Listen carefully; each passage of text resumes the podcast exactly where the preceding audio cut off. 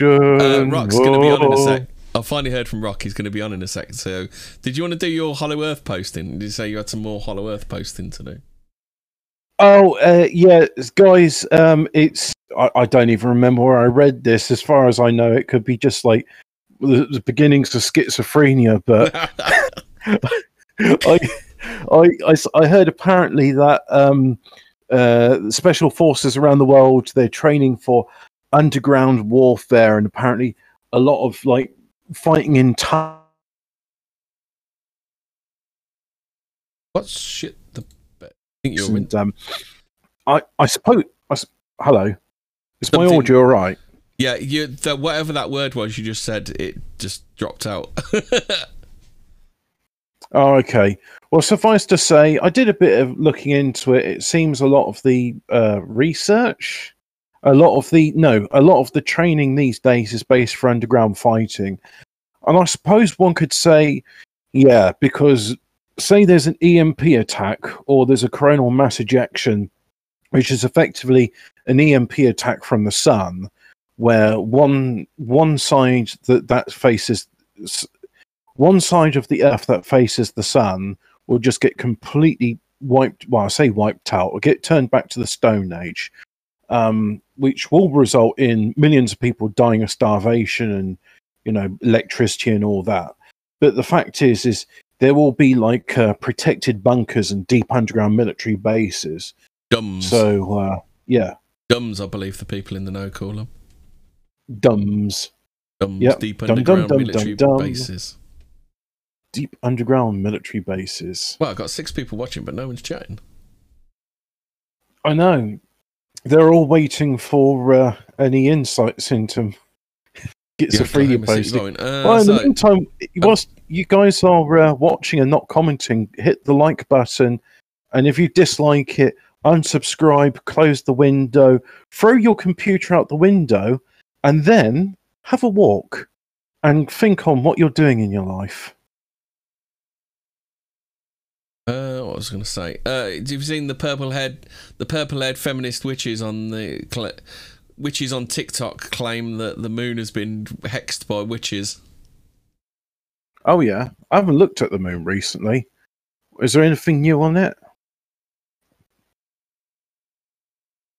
Don't know. It just says uh, they don't even tell you what's, what the hex has done. They just say that it has been. Hmm. Well, I mean, Uh, in, in oh, recent this- witch. With this big shift in the energy from God, from gods many of us work with, as they're angry, practitioners and worshippers, and honestly anyone spiritually in tune, may feel mood swings, unable to do spell work, and just overall anyone's energy has been thrown off. And a lot of us are very ac- anxious now. Wrote wrote Jules Marie, one of the witches on the platform. What are they on the blob strop then? Could well be. Could well be. Yeah. I think Yeah, they're that- just that- saying that. Uh, I think they're just saying that. Um, I don't know. Witches get their energy from the moon. Uh, I mean, the, the only thing is, I mean, that's kind of symbolic, aren't they? Because they're saying that the sun's male and it's radiative, and the moon is female and it's reflective. Yeah. And I think that, I mean, that is quite true because all the women I know, they just do seem to be. I mean, reflections isn't quite the right word because they are fairly autonomous women, but uh, they're not autonomous and lucid in the same way men are. Yeah.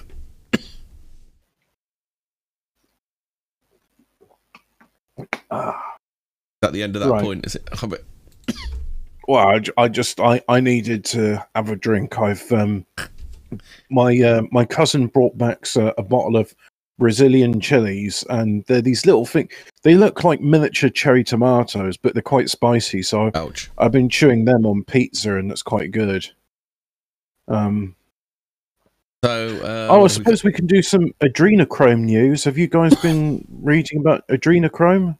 Oh, well, what is it? A new uh, fragrance or something? Yeah. Oh, wow. It's- It's a new old phrase.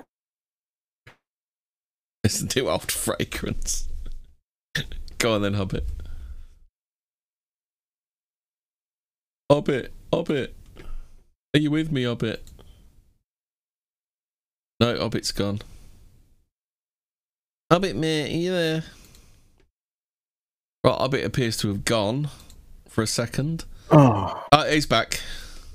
what? Oh, right. Okay. I don't. I was. I was almost tempted to turn it off and on again. Yeah, you went silent, Um, but uh, you're back now.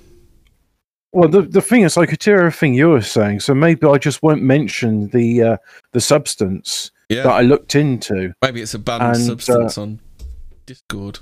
Wow. Yeah, I mean, it's it's one of those where you start talking about it and then funny things happen. So uh, I shan't mention it by name, except when I first read about it, it was one of those.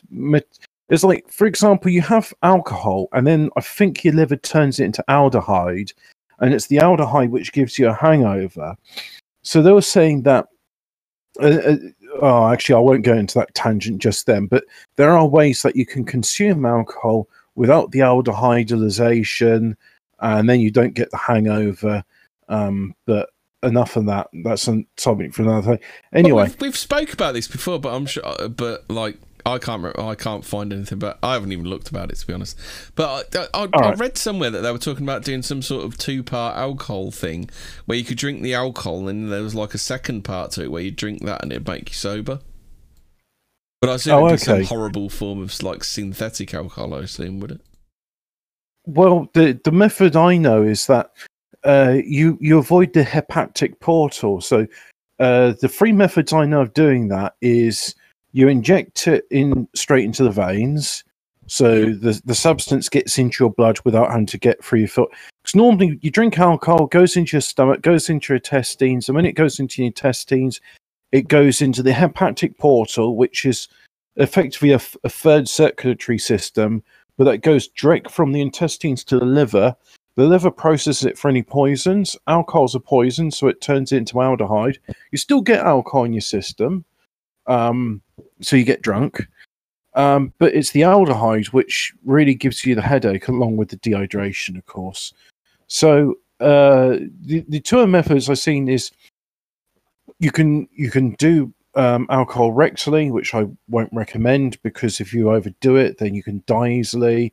You can inject it into your veins, which I'm not going to recommend because you know only people like Chris Dangerfield inject themselves with substances. But yeah, And then the third method is vaporizing it, where you turn the alcohol into a vapor and you breathe it into your lungs, and that also avoids the hepatic portal. Uh, so, uh, oh, apparently Brutus is talking about Linux, so Bayer Ray's here. Um, I just I just popped in Brutus's chat that I'm live now. Oh, is he? Is he online? Okay, fair yeah, he enough. decided, he um, decided to uh, go up against me. Thanks, w- one of these days, I'll pop on his show and I'll start Do talking about open source software. But Yeah. now's not the time. Don't because So anyway, the point I mentioned about the, these me- metabolites of uh, things is the substance whose name I'm not going to mention because I don't want a uh, an AI Discord zuck is uh, the it, it's like it's one of the metabolites of uh, adrenaline. So your body produces adrenaline, and then once the adrenaline gets processed, you get this substance whose name I'm not going to mention. And a lot of threads I've been reading saying yeah, they get it from torturing children and then they refine it out of the blood. And you've got these elites often on telly. They take this substance, it gives them extra longevity, but the withdrawals from this are lethal because eff- effectively you're you're replacing your own life force with that of an abused child. Um, so yeah, That's nice. nice. stuff. Really, That's wholesome. really nice stuff. Oh yeah, it's very very wholesome, you know, and uh, this probably explains why eight hundred thousand children a year go missing um, worldwide. Uh, yeah. Have you been reading the X forum on 4chan at all? X forum. I've not, I haven't been on 4chan for it. I went on 4chan because there was a thread about the 37 words, and then that's about it. Yeah, someone mentioned you on on on that, and I just thought, oh, cool. I, I thought that was you actually. Um, no, I can't. I can't post replies on 4chan because they say they, they don't allow people with a VPN on it, and I was like, yeah, you're not having my IP address. No, Mhm. thank you. Good evening, Ruck. We have Hmm. our guest. Oh, hello. No, he's not quite ready yet. Oh, that's all right. Well, just in the meantime, the one one topic which is is uh, new to me is this idea of a loosh farm, and the idea is that humans are a domesticated creature, and there's psychic vampires which feed on our Oh, suffering. wasn't and, Murph uh, talking about this? so the hmm? Who did we talk about this with? Was it Murph? I don't know. I've. I've probably Somebody we spoke about was really into it. So it's kind of how they got over here. That was their specialist Oh, okay. conspiracy thing. I can't remember who it was though. Yeah, I, I, I don't know. Who, but again, I, I just heard this term loosh and I thought, oh, okay, that's an interesting term. And uh, it comes from this guy who did loads of uh, trips into the astral plane and just says, yeah, all that suffering and stuff you do is, is food for these creatures. So uh, live, laugh, love. Yes. Uh, well, actually, PPP was saying the other day, weren't he, about Yeah, me demons? Did you hear that one? The one when he said um, said what demons actually want from you is they Ah. want you to just be completely depressed and just sit there, don't they? Hello, Rock. I can hear you, Rock, but can Hemi, can you hear Rock? I Rock? can't hear rock for some reason. Oh, it's not my problem, then it's it. yours. Oh, silly belly. Huh? Rock. Well, Hemi, uh, Rock. Hello, Rock. No sound, eh? Oh, I can hear you now. Why do I not Yay. have the sound? Yeah, I'm just not used to hearing hearing uh, tills going off and you know clean up an aisle five. we can hear you. We can hear you fine, Rock. Oh, he says he can't hear Here us, you guys. That's it. Can hear you now. but he can't hear us. Oh, um, is uh, is Discord is. Discord being extremely helpful to Rock? Is it? Rock, can you hear us? I, I typed it in the chat. Let's let's see if he if he responds to that. Um, Discord may be Da, da, da, out da. put, putting That's it. Can hear you, Rock. Can you Your- hear us? sound to something. Boop, boop, boop, boop. Can you else, hear us, Rock? Like HDMI, PS4 controller. Right. Because this is this has happened to me before, right? I got a PlayStation 4 controller and I plugged it into my computer, and everything worked fine. Oh yeah, except when I because went PS4 contro- Discord. PS4 controllers have um, audio output, don't they? Well, yeah, that's it. So everything else just understands like what my default sound provider is. But Discord went, "Oh, you've plugged a PS4 controller. I'm just going to output everything through that." it's like, yeah, I can't hear anything. Uh, oh, what? did you put your- It could have been the other way. It could have been where you could hear it coming out of the control and you're like, what the fuck's going on? Oh, it'd be nice if there was an integrated um, head uh, speaker into it. But ah, Rock? Somebody's just picked something up. Rock, rock, rock. Can you hear us? They just love Discord Ah, when it wants to shit on you. I know it's great, isn't it? It's Uh, just so, uh, what do you think to this one then, Hobbit? Uh, scientists have d- identified what is believed to be the first example of methane leaking from the sea floor. Oh, um, interesting enough, uh, I was looking into you, you know those ship tier islands that the Koreans and Japanese fight over. Yeah. They've got uh, something called methane ice, which is like methane with water and it's compressed and it's solid. And they're saying that actually could be a really good like source of uh, natural gas. So is it meth- methane with just- water or is it methane as a solid? it's solid methane and it's crystallized with water. So I think it's just a case if you apply heat to it and methane comes out. I've literally seen people putting a, a lit match to it and it burns. I was going to say, that doesn't sound like such a good idea to me, putting heat to methane. Don't try this at home, kids. Mm. Uh, global warming has obviously been blamed on greenhouse gases. Um, oh, global warming is typically blamed on green, greenhouse gases produced by human activity. Mate, Can you hear us? Hello. Now I can. I Hey. fuck. I don't. I don't. I don't know why it didn't work. Hang on. Let me. Did you try turning it off and on again? No, sometimes I find with I mean- Discord that you have to change it to another setting to go back to your normal one. Been demanding copies of the survey from the Hmm. FDM truck. In fact, another Uh. man inside the cab of the truck.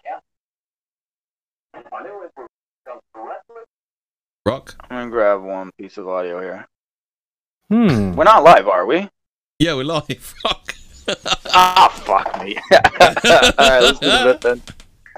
We just decided we were going to go for it, and Don't worry, uh, don't worry. turned Tech, up, tech support is it's tech support is a regular part of the show. Rock. It's nothing new. Alright, great, great. We're off to a, off to a fucking roaring start. We're off then. to a flyer. Alright, what uh, what what did I uh, what did I miss out on? Oh, we're just talking about methane under the sea. We just do. We we normally just do a couple of articles from uh, from unexplained mysteries. So, Alright, alright, fill me in. So global warming is typically blamed on greenhouse gases produced by human activity such as industrial pollution and car fumes. Bullshit. Uh, however, there are believed to be large quantities of methane locked away beneath the sea floor, the result of algae deca- decaying beneath the sediment. The fear is that if the oceans warm up enough, this trapped methane could be released, producing a running away, runaway warming effect that would be impossible to stop or reverse. Yeah, oh, it's it's a load of bollocks. I mean, the thing is, it, more more likely than not, that methane um, eruption is I, because shall I give you the last line, Hobbit? The, Well, the methane cycle then. is absolutely something we see as a society we need to be concerned about. Study leader Andrew Thurber told Oregon State Uni- sorry, Andrew Thurber from Oregon State University told The Guardian. opinion dis- Yeah, opinion discarded. yeah, exactly. I mean, it's a woman, and she's writing for the Guardian, so we can promptly ignore that. But just briefly to say, most volcanoes, like ninety nine percent of them, Yeah. and when we properly map the sea floor, people actually go, "Oh no, Hobbit, you're wrong. It's actually ninety nine point nine percent of active volcanoes are on the sea floor." And that's where you're going to get the methane and carbon dioxide erupting from. Uh, most methane in and in fact most uh, hydrocarbons that we use they're not fossil fuels they're abiotic. It's the product of methane condensation. Why is there methane in our planet? Well there's plenty of carbon. There's plenty of hydrogen trapped in from the formation of the earth and it gases out all the time Uh, as Byray says, we call this effect the Dutch oven. I thank you. yes Uh, is there anything else? Is there anything else you desperately want to talk about? Do you want to talk about this? Proteus is the world's first uncuttable material. uh, uh, that's like having an unmovable object Yeah. how is it uncuttable Uh, so I should. Do you want to read it, Hobbit? Uh, oh, uh, wh- wh- where am I looking? As our Uh, science i- is this- I'll chuck it in general. It'll be easier. oh, there yeah. Cheer, cheers, my dears. All right, so this is from unexplainedmysteries.com. And this substance is called Proteus, and it's the world's first uncuttable material. Woo! What if I make some scissors from Proteus, huh? Checkmate, scientists. Scientists what if have you, what if you use a developed. a- Proteus, bla- Proteus blade? Yeah. Scientists have developed a lightweight material that is said to be impervious to all forms of cutting. Developed by researchers at England's Durham University and German's Fraunhofer Institute, this novel new material is only 15% the density of steel, yet is impervious to cutting tools. It is comprised of a special aluminium matrix embedded with ceramic spheres, which together serve to turn any cutter tool back against itself done the blade or drill bit and rhetoric uses. Ah, right. Okay. So what they've done is they've made like a synthetic corundum. You, you know cor- corundum? Nope. It's Do ex- a do it's a explain. mi- mineral of aluminium oxide, and it's it's one of the hardest substances known to man. And they make um uh like angle grinders and uh, sanding blocks out of it. Yeah. Uh, so anyway, it says um, if your cutting blade penetrates the material, the resonance produced by it hitting the ceramics causes it to start bouncing, which damages and dulls the blade. Oh, okay, so that's quite clever. Even the ceramic does get cut in two. The fine dust produced fills in the gap, making the material even harder for the tool to penetrate. The force and energy of the disc or the drill is turned back in itself, and it is weakened or destroyed by its own attack. Said, and this is one of those lovely Polish names. This is why, why I want Poles out of this country, so I never have to pronounce their name again. Stefan Strzezinski from Durham University. Essentially, cutting materials like cutting through jelly filled with nuggets. It is hoped the new material could provide invaluable in a number of fields that would be ideal for creating uncuttable locks as well as protective equipment for tool operators. Well, it's, it's all, it's all So- fun and it's all fun and games until you lose the keys to your padlock, isn't it? Well, I mean, the thing is, uh, if it's made out of aluminum, you could turn that into into thermite pretty easily. Yeah. Fourteen travels, which is I think it's Ian, isn't it? Said I prefer the dirty Sanchez. I don't want to know what that is. Uh, So, Rock, you something ready, you ready? Welsh. Are you ready to rock? Rock. Hang on one second.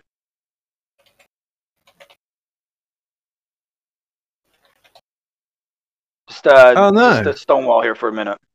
my, Okay. my my screen just went blank suddenly. That was that was nice. Um, Your screen's Uh, uncuttable. Do you want to do about the Pentagon to build the first military space station, Hobbit? there's a military space station.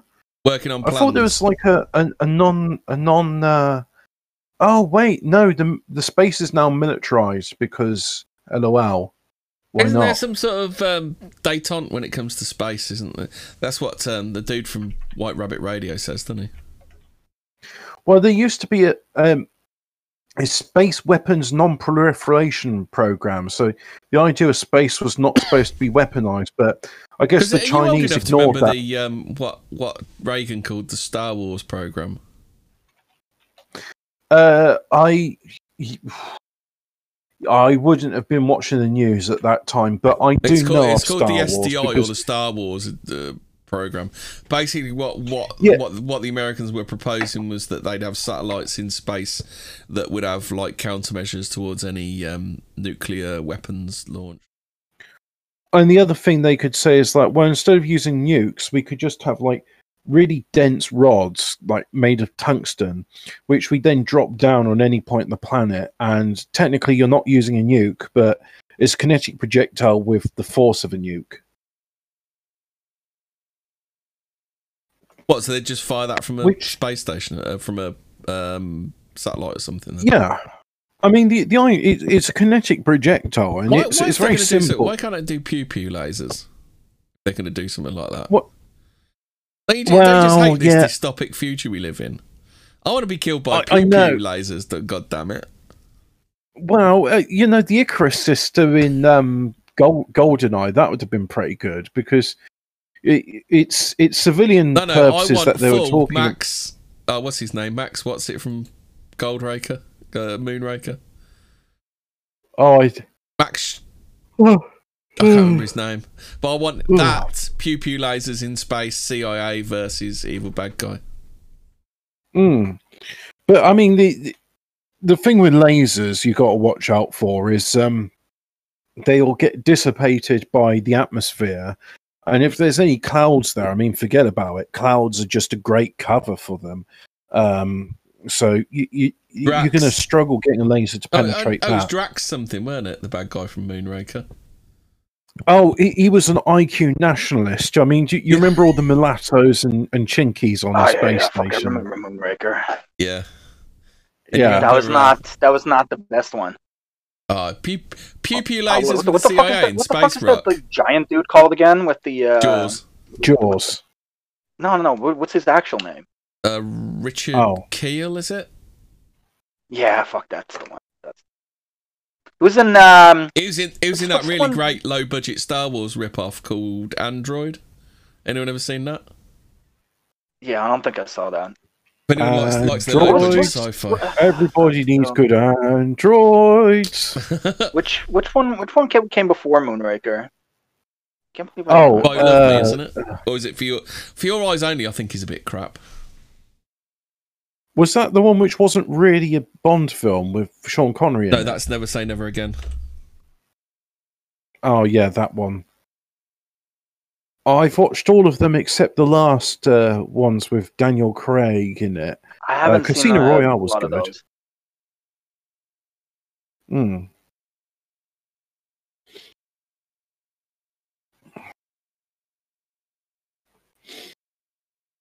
Hmm. Yeah, dude, Oh, I I don't think I, I don't think I've ever seen a se- single one with Daniel Craig. Maybe the first one. I'm not sure, man. What lucky then?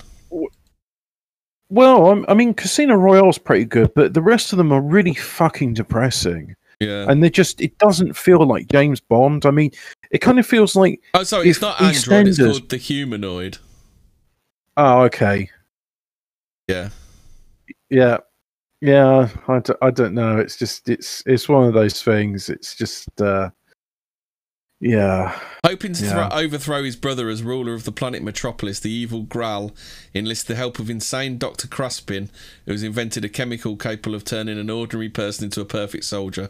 They test this chemical on the pilot Golob, turning the unsuspecting victim into a mindless but indestructible automaton, auto- automaton possessing hu- superhuman strength. The people of Metropolis must somehow outwit Graal before he can create an army of these soldiers, or their planet. why why is be why is it always called Metropolis? I mean, they, they were really going all out with these names, Golob and Cruspin. Well, it's- hmm.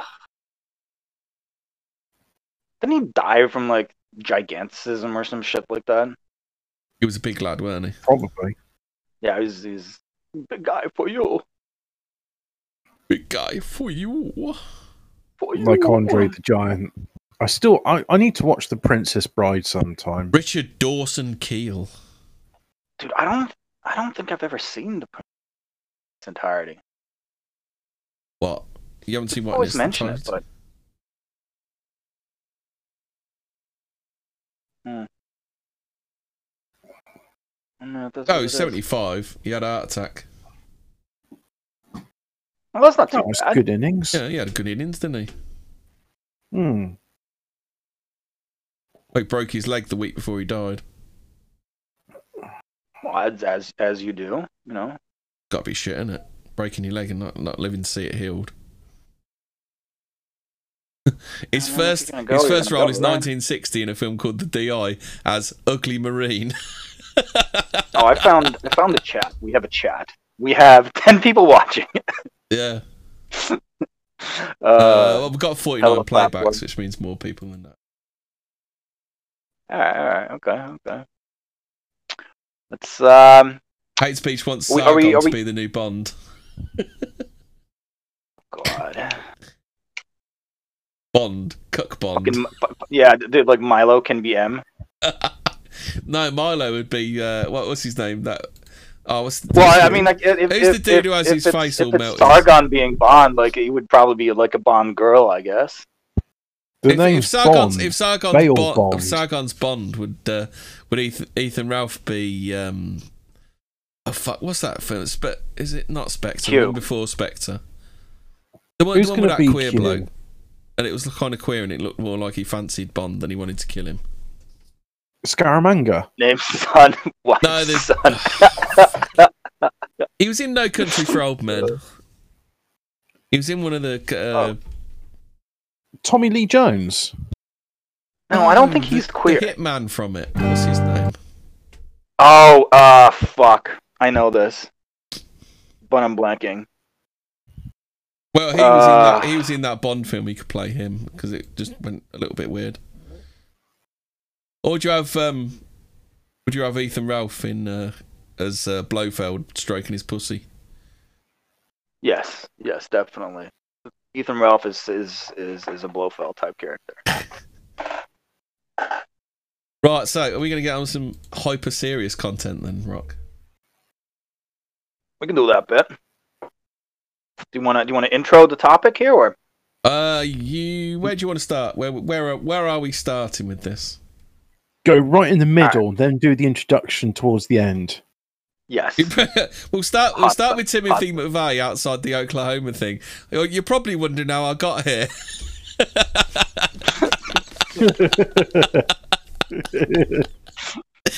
Cue music.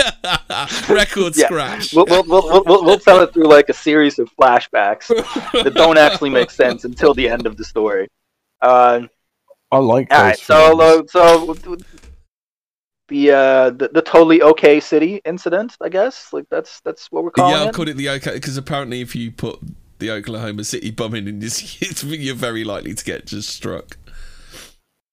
All right, all right, okay, okay, we can do that. Um, so I think it's important that that, that we frame this as as part of like the the larger um uh, militia movement type thing that was going on in in the '90s. Um, and I think he, honestly, the story starts at Ruby Ridge. Uh, those of you, uh, you know, in, in Operation Lily, Li- Lily Reinhardt, um, the Ruby Ridge incident is, uh, I believe, an 11 day siege uh, that took place in Ruby Ridge, obviously. Uh, I think it's like uh, Idaho, like uh, close to Boundary or something. And uh, this was in 1992. So a um, as part of like like a larger operation uh, called PatCon, uh, ATF agents uh, or What's, Possibly is, is, FBI Pat, agents. is PatCon short for something, or is it just PatCon? Yes, uh, pa- Patriot conspiracy. So like the, the whole uh, notion of like gay opping, that's been around for a while. They've done it to like the uh, you know black nationalist movements. They've done it to uh, you know the uh, WN 1.0s, et cetera, et cetera. Like this, Triple this has been around for a long time. Yeah, yeah, that's that's just how yeah, that's just how they do, right? Simple as, right? But um, so we have uh, we have uh, a bloke's bloke, Randy Weaver. You know, just li- likes to hang out in the woods, shoot guns. You know, read about Is he into philosophy. Real bloke's bloke. Yes, absolutely, real bloke's bloke, and um, he is enticed to, I believe, uh, shorten to shotguns below the legal uh, length for like I don't know, maybe like a couple of hundred bucks or something like that. Yeah, because didn't, Um, didn't this consist then- of do the bit, no, do the bit, no, do the bit, no, do the bit, no was pretty much how it went, weren't? Was it like Mrs. Doyle working for the glow, um, glow in the darks? yeah, yeah. God damn! I really want to say what the rest of Terry Crews is. Why? Why can't YouTube just let me talk like a normal human being? Yeah, It's it's it's kind of it kind of like the you know that that the nagging your girlfriend for sex essentially. Like Yeah, yeah. finally, just like yeah, all right, okay, we'll, Yeah. we'll do that. Do you man." know who Yeah, Mrs. yeah. Doyle is? And he's like, yeah, I'll, I'll fuck, I'll fucking shorten these shotguns. Give me the money. They'll, they'll just fucking. Do. I, I don't understand why you can't shorten your own fucking shotguns, but hey, this, I'm kind of like a hands-on type of guy. So I'll tell you, I'll lend you a saw. Why don't you go and do it? No, do the bit, do the bit. That's basically what they did to him, weren't it? It just, they just went on at him, didn't they?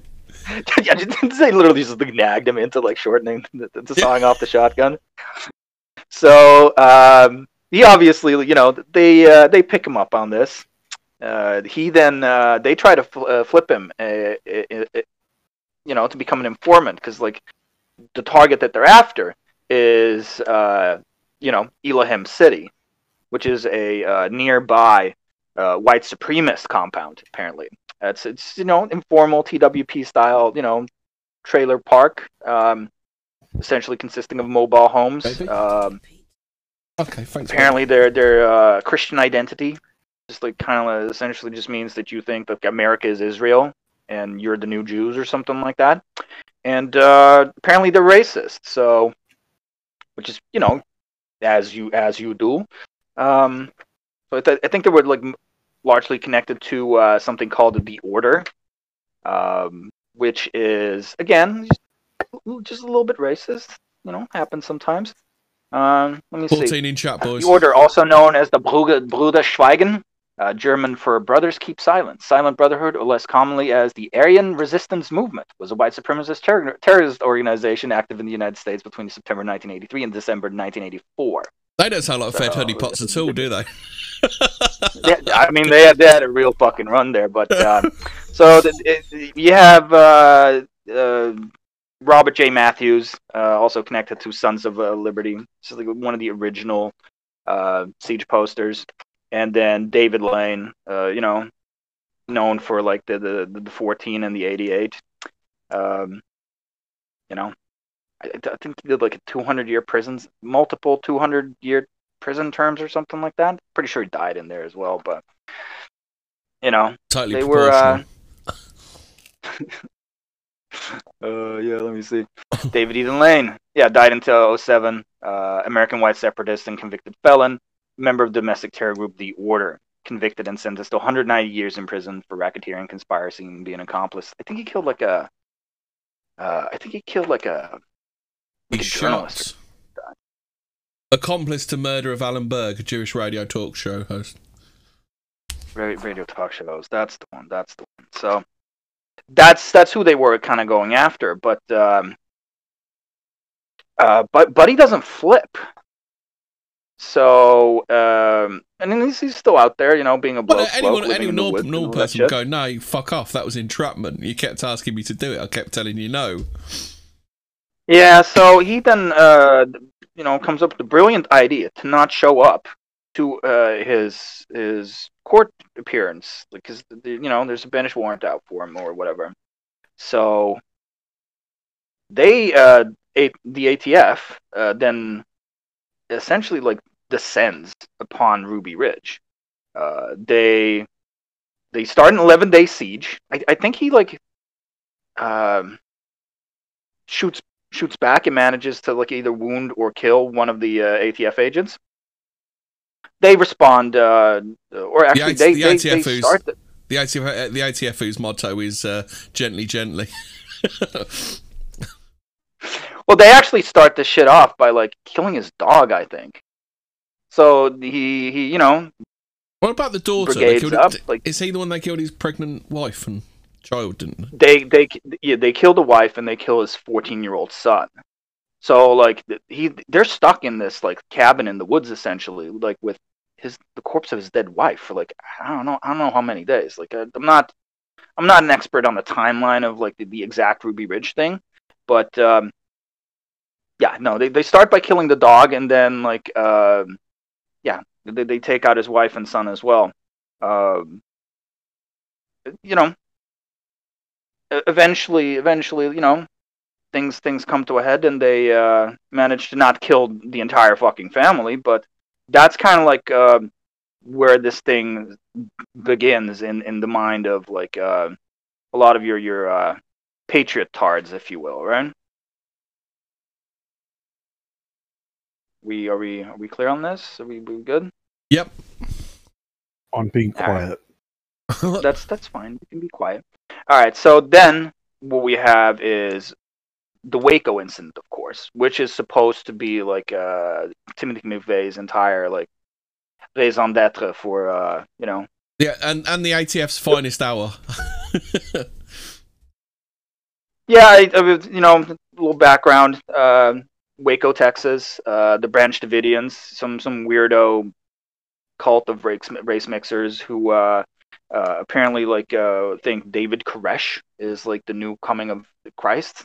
You know, as as you do, like he takes you know ample advantage of that. Like uh, I think he like uh, had like six wives or something like that. He was like basically like banging everybody there. I mean, it's good action if you can get it. Um, I think yeah, it, it was, it winds was, it was a proper, it was a proper cult, but literally, because what were they doing? They Yeah, were because it- selling, was- as far as I remember, that they were just they were selling guns perfectly legally, weren't they? if I recall correctly, they wanted to uh, essentially search the premises because they they would yeah again like they, they don't they don't like you know you have to place that in into the proper Oh, time frame as well where they Oh. were like really concerned with like uh, uh, anti-government uh, organizations and stuff like that.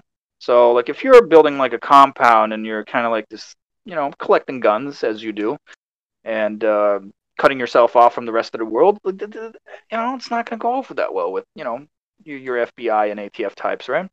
So, uh, fuck, I if I got this correct, I think it's like a 51 day siege in total, which ends with like them essentially like burning down the fucking compound.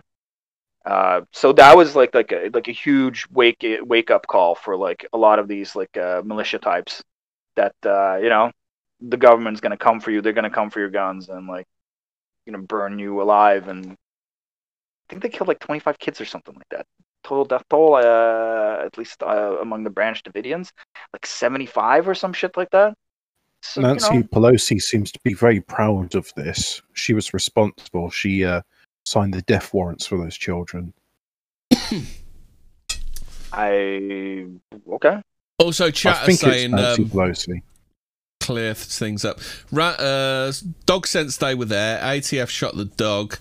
Randy's son returned fire into the woods. The ATF shot the kid's arm off with automatic fire. Randy's wife, wife was stood in the house holding their baby daughter, and an ATF sniper shot in there, shot her in the head. The only people that stood up for the Weaver family was the Aryan Brotherhood, apparently. Clear up on Yeah, Ridge. then again, like like uh, Ruby Ridge is a whole was thing on it. It- it- Like it's almost like a whole episode on its own, isn't it? To do it give it justice.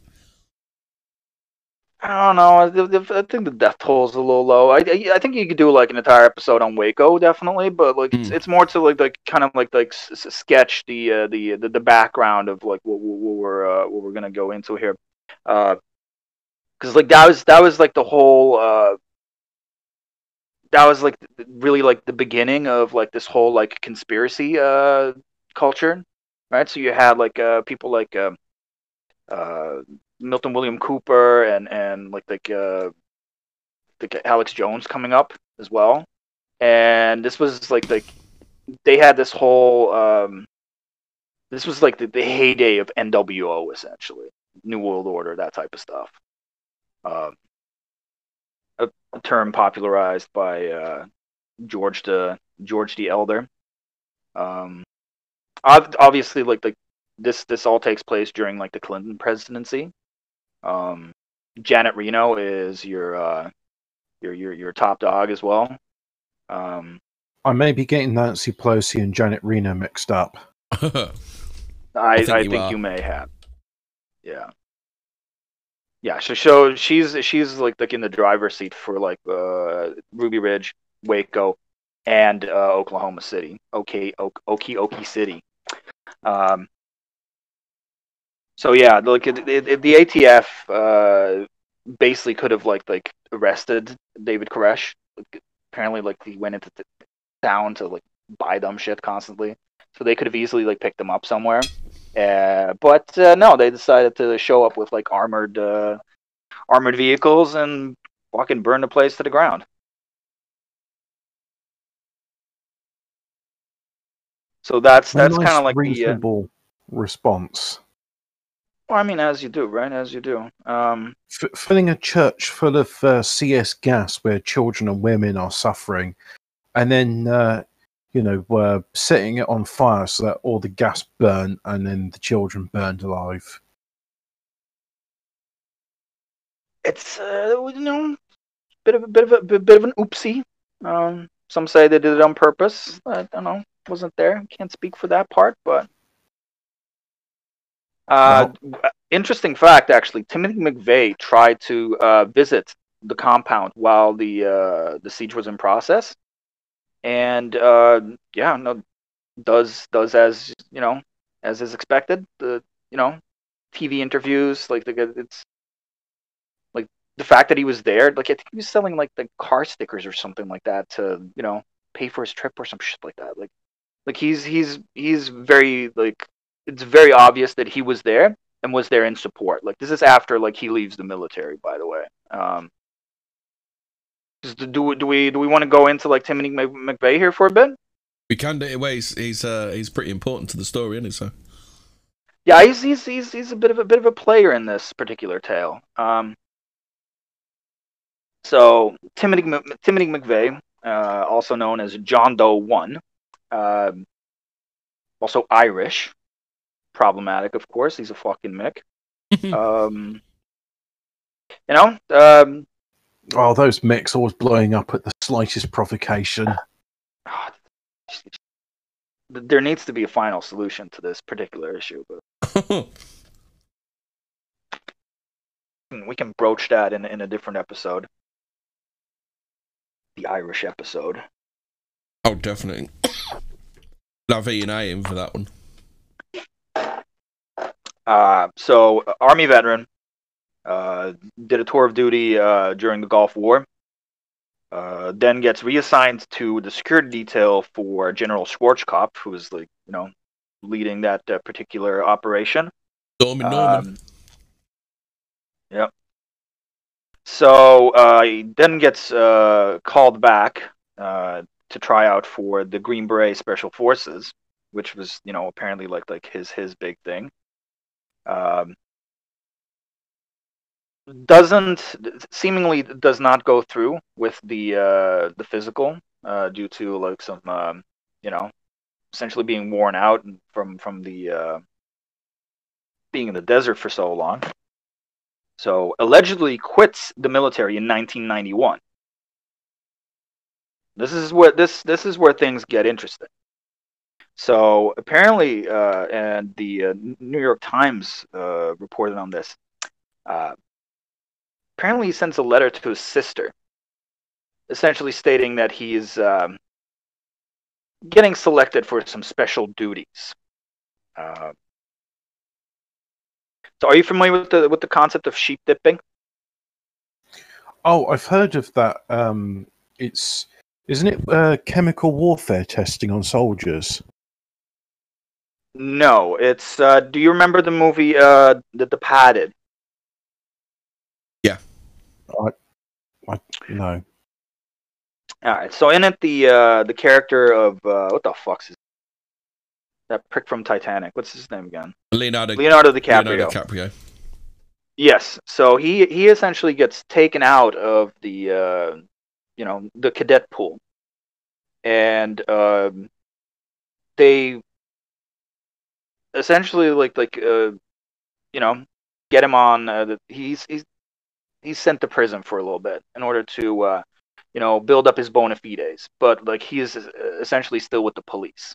It's kind of like that same pro- uh, process where they take military personnel uh, washed them out of the the the you know the service, but they're still uh, active, you know, incognito, if you will. So like a, a, a one one instance that comes to mind is Operation Heavy Green, where they essentially discharged a bunch of like military personnel and just like reassigned them to Lockheed. So they would just like, yeah, they're technically like still doing uh, everything they should for the for the uh, for the service, but they're not official members of the military anymore. So what's likely happening here is that he is uh, either working for the CIA or um, just like like black ops uh, in the military. It's like he's, but by all accounts, like he had had a Bronze Star, uh, went from like like private to sergeant in less than two years. Like there's there's not really like any reason why he would wash out like that. The, the, the so most basically, on the, on the track, explanation- on the track to being an officer, and then all of a sudden, you know, bang, washes out. Yeah, and then he, then he starts like the, you know saying all these racist things, leaving copies of the Turner Diaries everywhere. Like it's kind of like the Muslims on 9/11. They're just like, yeah, the, the, here's the Quran, there's a And, uh, and the Quran. Turner and the diaries I- fluttered, and the, and the copy of the Turner diaries fluttered down. Yeah, If ever I much. if ever I need to make a bulletproof vest, I'm making it off Saudi passports. They're indestructible. Yep. Yep, yep, yep. So, um, he then Oh, hold on, you're gonna say that bit again, Rock. Rock, where did you go, Rock?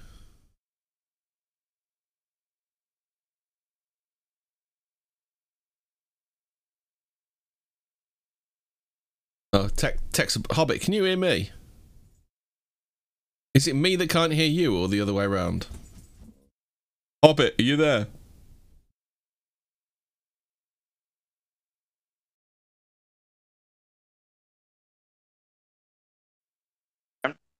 Oh, you're gonna have to say about the last twenty seconds again, Rock, because I um oh, is it?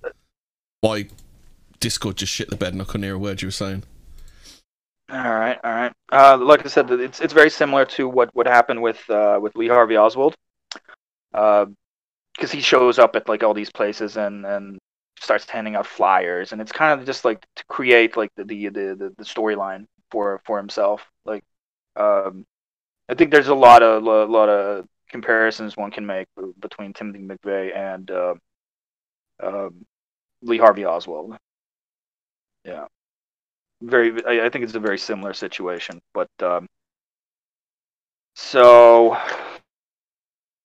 see. He's not a proper Yeah, assassin he's though. spent- He hasn't got a he hasn't got a, uh, a three part name, has he? he hasn't got a hyphenated surname. I think that's like, that's how you can tell someone's a proper killer, doesn't it? No, I think he only has two.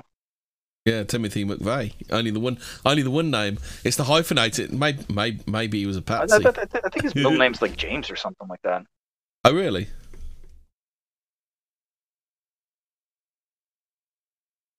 Anyway, carry on. Sorry, mate. I'll just derailed you. No, no, no. Don't worry about it. Don't worry about it. All right. So, um, fast forward to the morning of April 19, 1995. A uh, Ryder truck filled with diesel and um, essentially cow shit blows up outside of the Alfred P. Murrah Federal Building, uh, killing uh, according to some some people 169 others say 168 Maybe they found Uh, two bits and they thought it was two. listen i just i just i just i just read what i wrote on the piece of paper okay um, so yeah the, the- according to the official narrative like a a Ryder rental truck.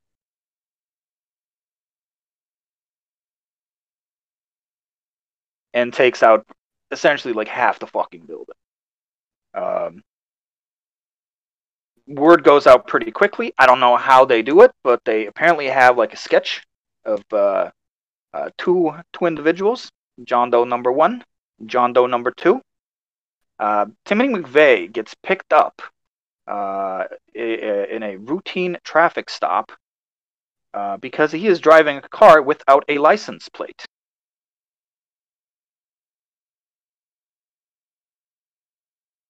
That seems a bit silly. That's a rookie mistake, isn't it?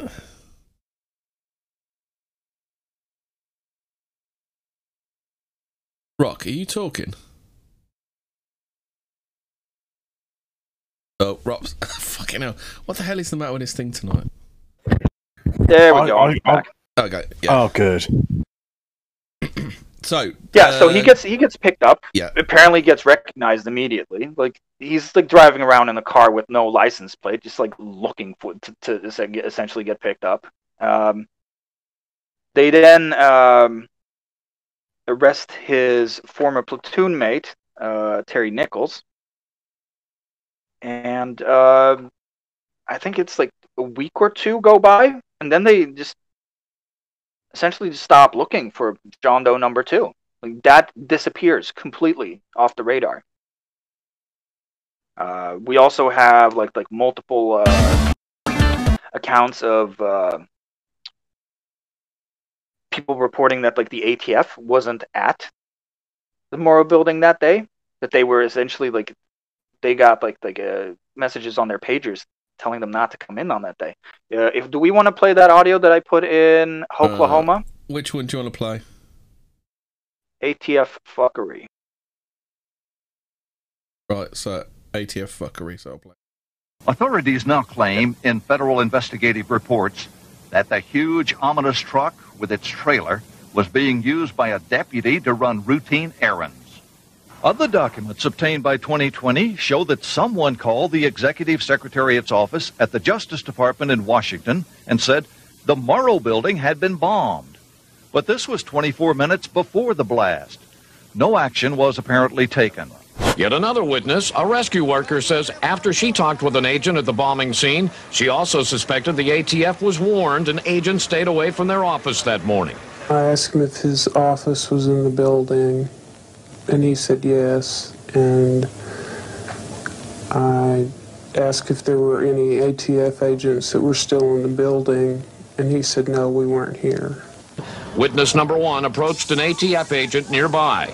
He claims he asked the agent what had happened, and witness number one says this is what the agent told him. He uh, started getting a little bit nervous. He tried reaching somebody on a two-way radio.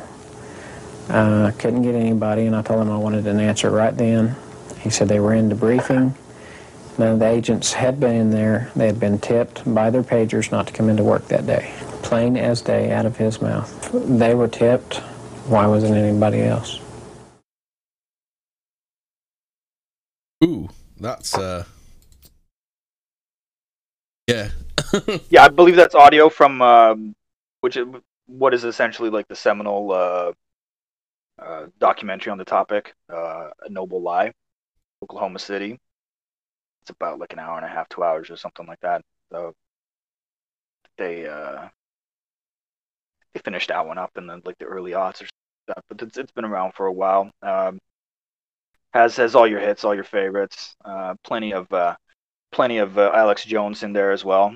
Uh, it's back when he was like not doing MAGA shit, still allowed on the internet.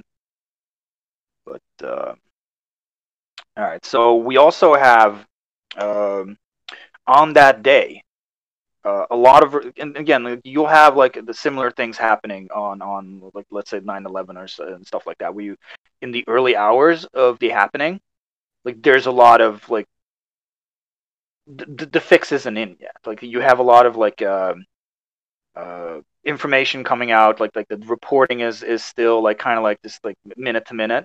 So like the the the you know the machine hasn't like sprung into action yet, and and because obviously like the these types of report get cl- get cleaned up over time, right? So like in the early uh, early hours of 9/11, like it was just like like steady stream of information, like the the uh, you know you you have like uh, stuff being inserted obviously but like the the, the control a and like, like, the, uh, um, a bit like Princess Diana. I know people that were up in the early hours of the morning, and then their initial report was that she was up and she was a, she was fine, and she just injured her thigh. I know someone that, That I actually don't heard that as a as a news report when Princess Diana had her accident. I did I do remember that there were like reports of like um uh mo- more cars than they initially or started claiming and stuff like that. I don't know. I just Yeah. didn't really fucking pay attention to the Princess Di thing at all. I also fucking hated that song. Well, it's the same as the uh, same as the uh, demonetized incident, isn't it? Newtown. Um, there was uh, there was reports of two shooters at the start of that, wasn't there? Oh, what the the violent homosexual cashing in on the death of a beloved public figure.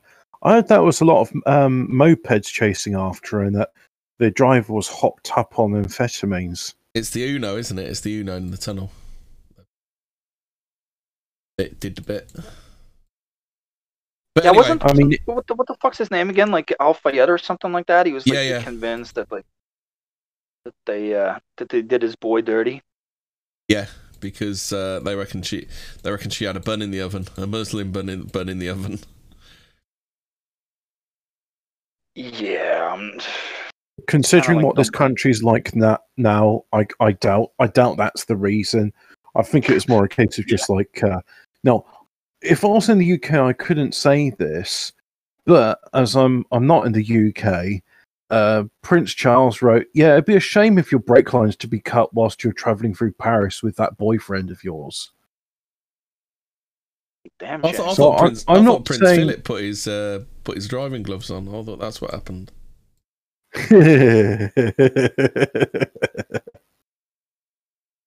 I would actually, I would, I would actually It's- it's- forgive forgive Prince Philip for that because he's my absolute favourite royal. I mean, how how how can how can he not be? Like, I I, I I, I hear he's pretty based. this looks like it was installed by an what. Indian. that is I, one of my I, I favourites. tell you what. I tell you what. Right now, I mean, we were talking about somebody who wouldn't go to Spoons. I could imagine Prince Philip going to Spoons with her. Oh, I'd fucking love it, wouldn't he? What's what's with spoons? I don't know about this. Wetherspoons. It's a it's a pub chain. It's it's it's for the uh, for the budget range of uh, going to the pub. Budget pub, eh? Going Yeah, I went pub. To, to the pub the other night. My bartender called me a um, what was it again? Argumentative asshole. and this man works for tips, so uh, I don't know what I did. for Did he get any? But not that much. Not as much as he would have got. Uh, So we gonna what get was left. are we gonna get back then, are we? To uh Uh, yeah. Let's let's let's let's see here. All right, so let's uh let's do um fake and gay mp3. Let's let's play that one. All right, and let, let, let, let me lead into this because like it, what you also have like in these these early hours of reporting, uh, reports of multiple bombs, and this is going to be important for like the bit we're going to do next here. But like, play, play the bit, do the bit. do the bit. It's the year 2019. The future. That's not it. Multiculturalism and diversity. What? Whoa. All right, that's not it. I think you've given me the wrong Hang on. MP3 then. Multiple bombs. I think that, Let's that, let's try that one. The first bomb that was in the federal building did go off. It did the damage that you see right there. The second explosive was found and diffused. The third explosive that was found, and they are working on right now as we speak, I understand, both the second and third explosives, if you can imagine this, were larger than the first. that they have found a second explosive device of some kind inside this building. Justice Department is reporting that a second explosive device has been found. One device was uh, was uh, deactivated. Apparently, there's another device. that in fact two different explosive devices were found in addition to the one that went off. A second bomb was found on the east side of that building. A bomb squad is on the scene. The medical teams downtown are unable to get into the wreckage to retrieve more of the injured because of the presence of other uh, bombs in the area. I just took a look down the street uh, at the Murrah building again. I see another bomb truck going, so apparently they're going to try to get out that third bomb that's been talked about. Yeah, so that's that's a little bit of the stuff that was coming out in like the early hours. Of But do you think that was to Obviously, like, cause everybody- maximum casualties then, Rock? So anybody that was injured was stuck inside, so they'd die. hard to say. Um, again, like like it's it's hard to say like like what what type of explosives they were. Uh, my my contention is that uh, there were probably um, like the C4 charges inside the building uh, placed on key uh, columns. So if you have like basically like like a like a top down view of the of Alfred P. Murrah building, uh, they're essentially like three rows of columns. So you have the A row, B row, and C row. The A row being closest to the uh, the Ryder truck bomb that goes off. Um, so what we have is is like an asymmetrical damage pattern, and one of the um, one of the big ticket items in in any type of like Oklahoma denialism, if you will. Uh, one of the big talking points is like column B3. Uh, you, you might be able to pull up a picture of it or something like that. Uh, column B3 is completely taken out. It's further away from the car bomb than column B4, which essentially remains untouched. So like you have like like a like an unrealistic damage pattern in, in that sense. Uh, the type of explosive is also not like very conducive to doing like that type of damage because uh, there's something uh, when, when it comes to like explosives Oh, the type of explosive you use is usually tailored for what you're trying to do with it there's there's high explosives and then there's low explosives, and the fertilizer bomb which he made is a low explosive. I forget the exact definition, but suffice to say, the high explosives they have a really fast shockwave, and low ones don't. And the amount of damage caused to that building, some people when they looked at it says, "Yeah, that's not fertilizer. That would have been uh, some military explosives like C4." Exactly and like the, the, the most logical uh, conclusion one comes to is that they, they were already present in the in the building and that they essentially just set off the bombs at the the, the same time right because like depending on what type of explosive you use like there's only like so much pressure you're to build up uh and like you can predict essentially like how much pressure you're to get uh, in, in what distance. Like it's essentially like you can look at like a blast radius as like like a dartboard essentially, and like within like the your closest circle, you're going to have like X amount of pressure. Uh, like the the uh, you know the other concentric overlapping circle, you're going to have like less pressure, obviously. So like, well, it's perfectly possible to like blow out every single window window in in the building. Um, you're you're not going to like like just maul concrete, steel reinforced concrete, like rebar reinforced concrete like that with like a fertilizer bomb. It's just like it's just not going to happen. I mean, So, correct me if um, I'm wrong, um, but like uh, when when there w- was there any crater underneath the van? I don't think there was. Was there? barely again like the, the the the crater under the van doesn't match like the type of like damage you see to the building I'm There's- I'm no explosives expert, so you know don't, don't think I am. But I'm just thinking to myself, if the bomb was that powerful that it could do all that damage to the building, surely the epicenter of the blast there'd be a big crater. Yeah, I've got I've got, Yeah, it- I've got it- an it- image up, but I don't know how. It's not the greatest image. It's not the biggest image. I'll stick it in Discord if you can if you want to see it, Hobbit. Yeah, I've, I've seen it before. yeah there you go yeah, yeah Yeah. that's that's basically it so like the uh the, the column b3 is like one of your big ticket items and like the uh the the the, the lines there uh, essentially like represent the part of the building that collapsed so Because like if that the uh, if that was if that because four and five should have gone as well, shouldn't they? If that was given the center of the truck bomb radius. well a- again like the, the- the, the notion that like like a like a fertilizer bomb can do that type of damage is it's not it's not accurate. Like it just it doesn't happen. Uh general benton uh, K. Partin uh who was a um, worked on missile systems and shit like that like like an explosive expert retired uh general brigadier from the us air, air force. He did like a he's like the guy who did like the the the, the expose and like like the he did the work on uh uh how the uh how the the the the, the, truck bomb theory like do- doesn't hold up to scrutiny. Uh he also lobbied uh, i believe uh personally like like de- delivered a letter to like 23 senators or something like that like asking them to not dem- you know demolish the building because it was like essentially like a, a crime scene and and like the evidence had to be preserved but preserved but they they took it down anyways I mean, forgive me if I'm jumping ahead, but I'm almost becoming the tourist for it in this thing. This almost sounds like a trial run for what happened later in September 2001.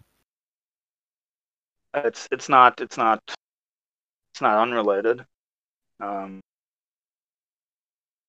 I mean, like the, the idea of like this van doing this explosion was like a, a distraction from the main event because if the building just suddenly exploded, people go, "All right, who was working here before planting bombs in the building?"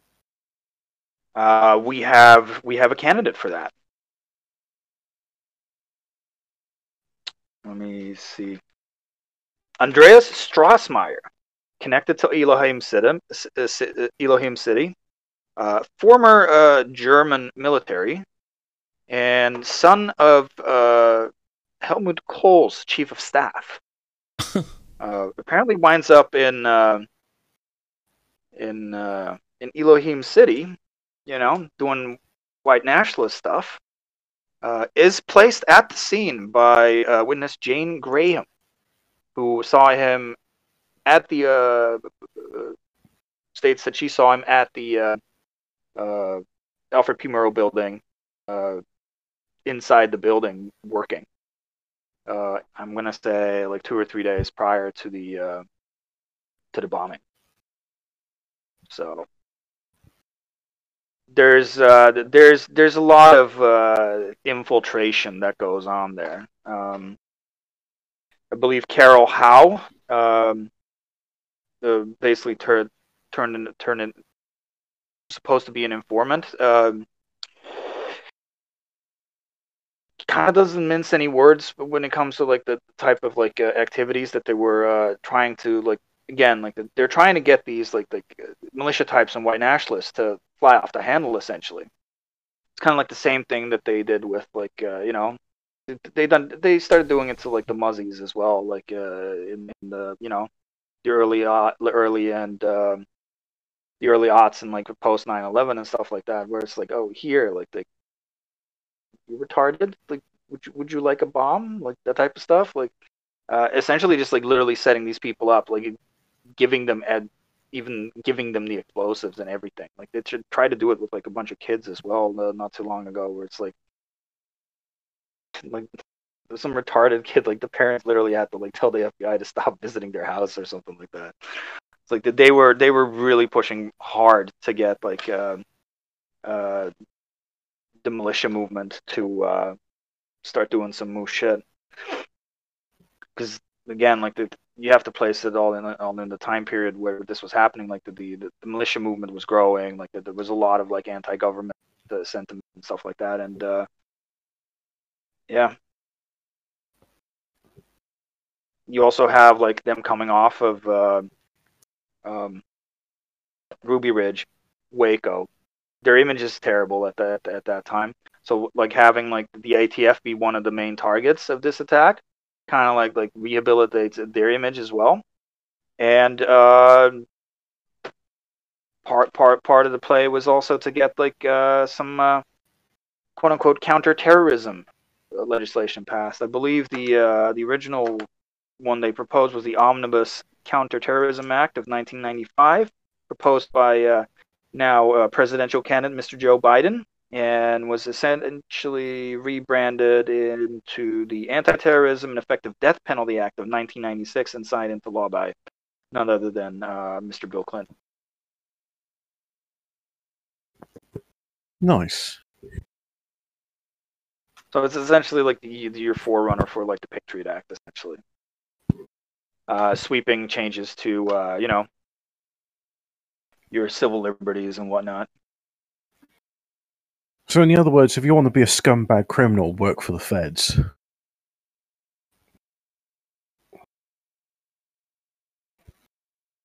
But I didn't say that, of course. I, do what you got it though. Um, yeah. So uh, in in in the um, in the days following the the the, the bombing, uh, Mr. McVeigh gets picked up. Obviously, uh, John Doe number two. There's there's tons of reports about it. Uh, again, early days. Like, like there's there's a sketch. Um, there's there's also uh, some reports of like like uh, certain Middle Eastern looking men uh, being reported near the truck, uh, supposedly talking to uh, Mr. McVeigh. Um, that that all stops as well.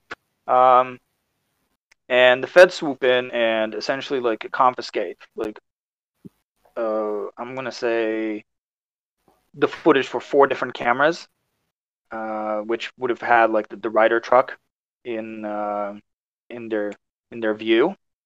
Um, we can play. Let's see here. Do cameras. Let's do that. Uh, cameras. This is, this is all. This is yeah. This is all like local uh, TV, like like early days type stuff. Report. Our new information comes directly from a source that has seen parts of those surveillance tapes. It also comes from reports now in the Los Angeles Times. But perhaps the biggest surprise is contained in the news channel's own information.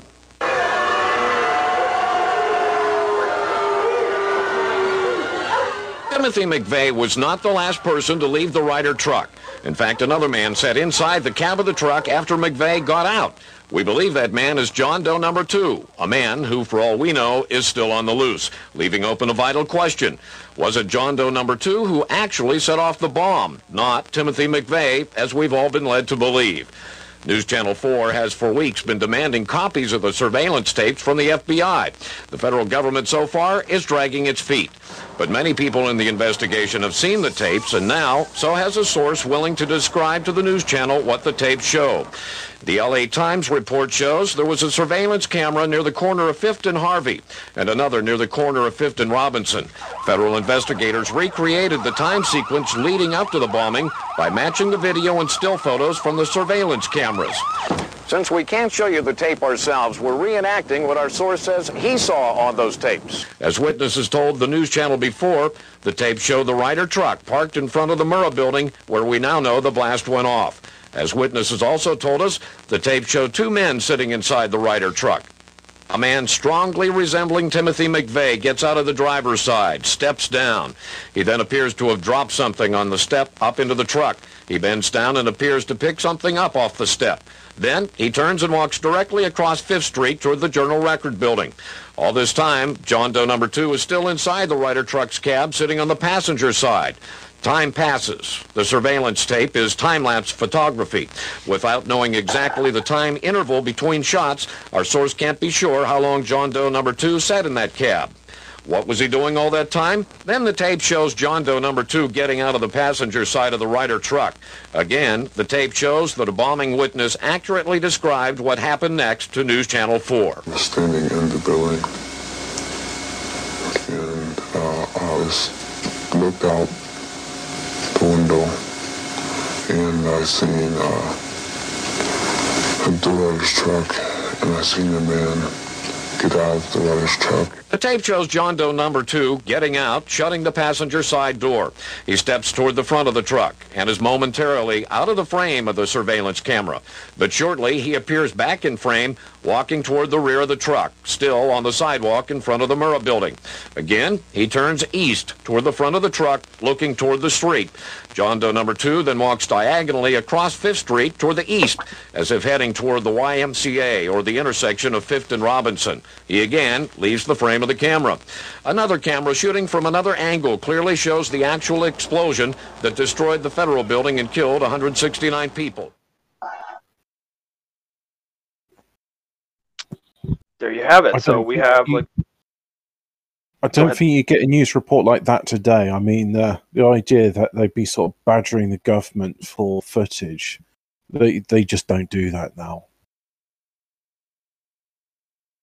Well, I mean, we have we have little like uh, uh, documentation of like military and like, CIA operations, literally inserting information into news broadcasts. Oh yeah, I mean, if if they're happy placing giving placing little to- agents like within Yeah. uh, news organizations.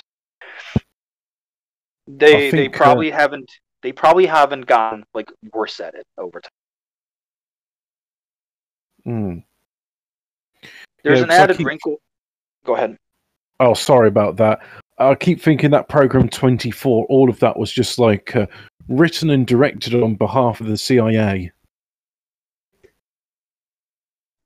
Yeah, so we have some added wrinkles here as well as to why the the, the Alfred P. Murrah building was was targeted.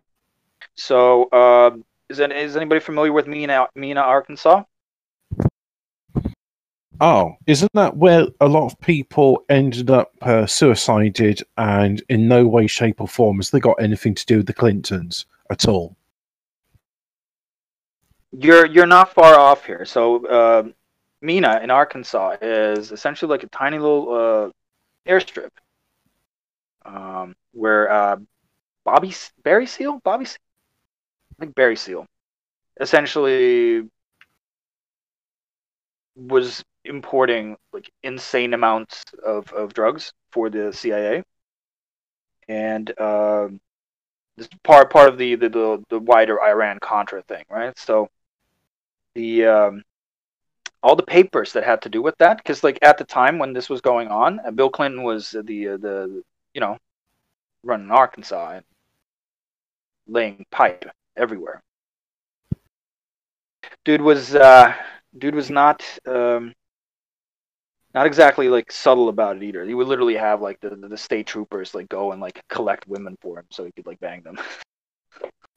dude was uh yeah dude, dude was a busy bee but uh, all the paperwork related to that was moved to the alfred p murrah building i believe uh the stuff relating to whitewater as well which was uh fucking like like real estate scam that the Clintons were in on. Um, so yeah, that's that's the, again like like a little foreshadowing for 9/11 as well. We're like um, you have like the plane hitting like the exact portion of the Pentagon where the uh, where they're doing like the uh, forensic accounting for like the, the missing missing trillions essentially. Oh, I heard there's something like that uh, with Building 7 had a lot of uh, evidence collected about the Enron scandal. Uh, that's also where they kept like a lot of the um, stuff on insider trading and stuff like that. Oh, so, like that- a, a lot of a lot of evidence for like like a bunch of financial crime was was completely erased as well. What an uh, unfortunate coincidence. Yeah, it's, it's strange how that happens. Terrible, isn't it? Yeah, Absolute it's- wo- wounder. yeah. Wounder. Absolute wounder.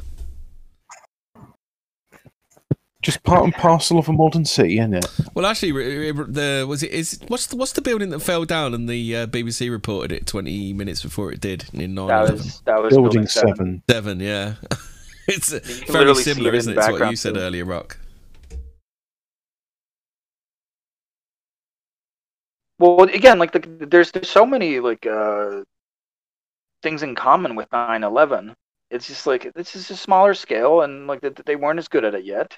We'll we'll we'll do 9/11 one of these days, but like Jesus, There's- that, that'll have to be an all-star lot, cast because everyone and their dog's got an opinion on 9/11, haven't they?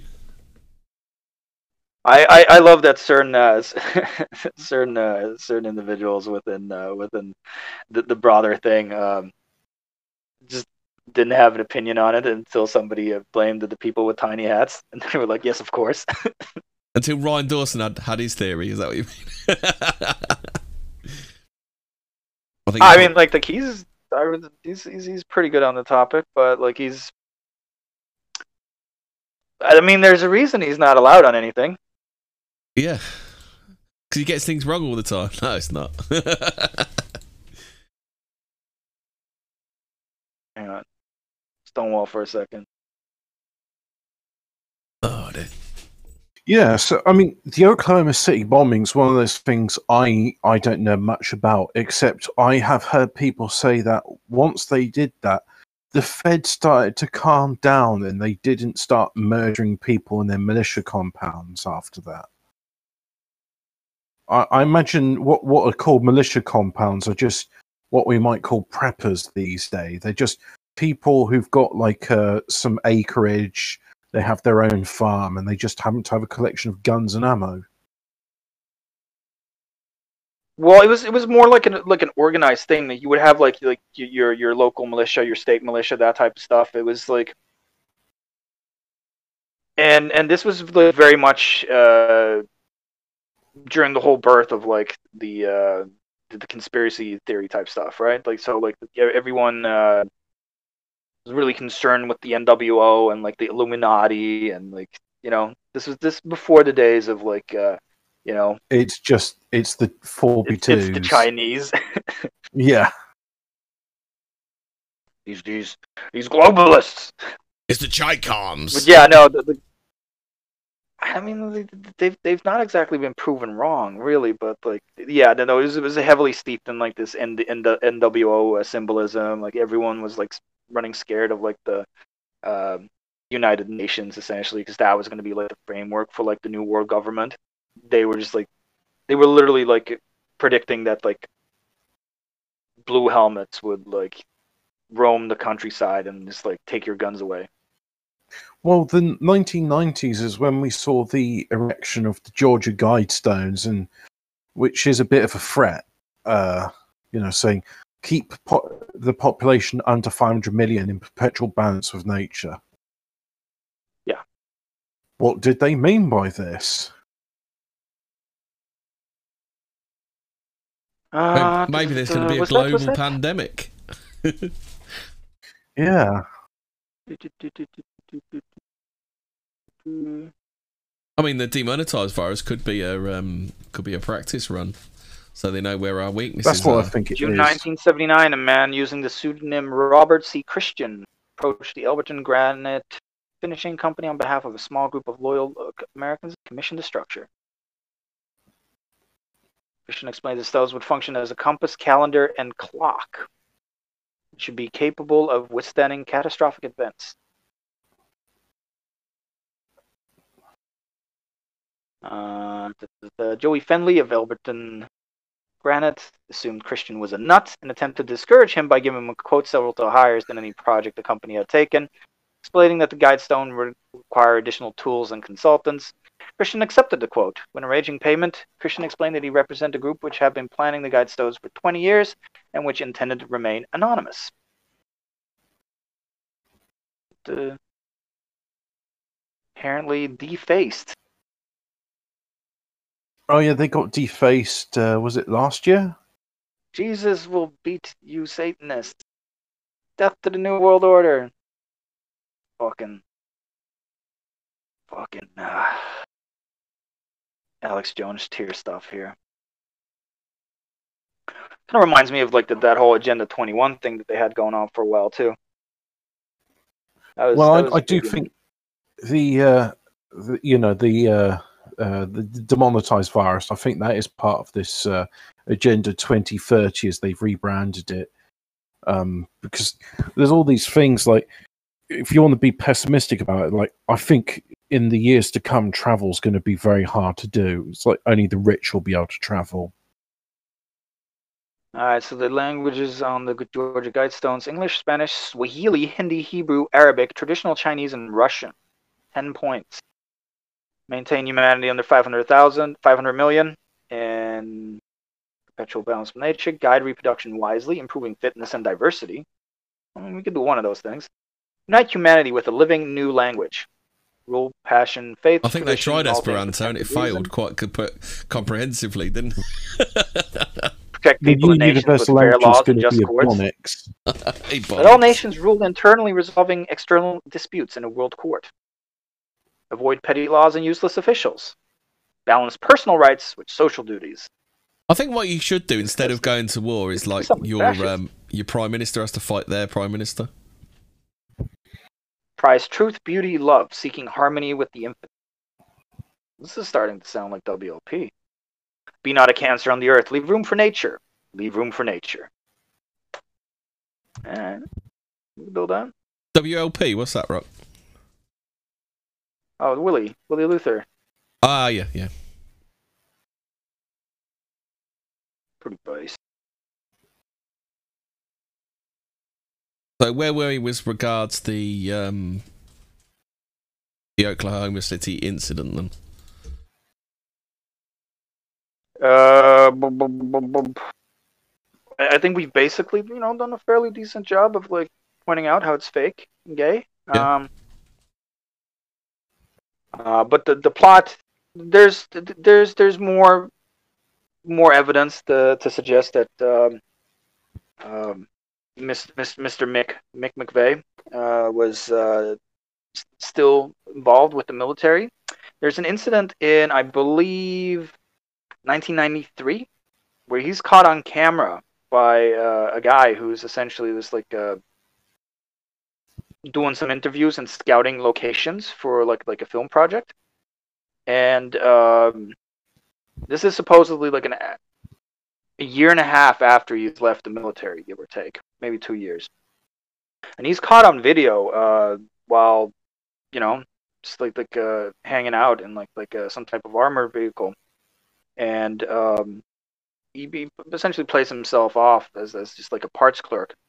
But uh, this guy, this was Bill Beam or something like that, so took it to like a professor of, of linguistics, uh, Professor uh, Blumgren, and uh, t- t- t- he apparently did a voice analysis, compared it to like a Timothy McVeigh's like uh, um, interview he did on 60 Minutes.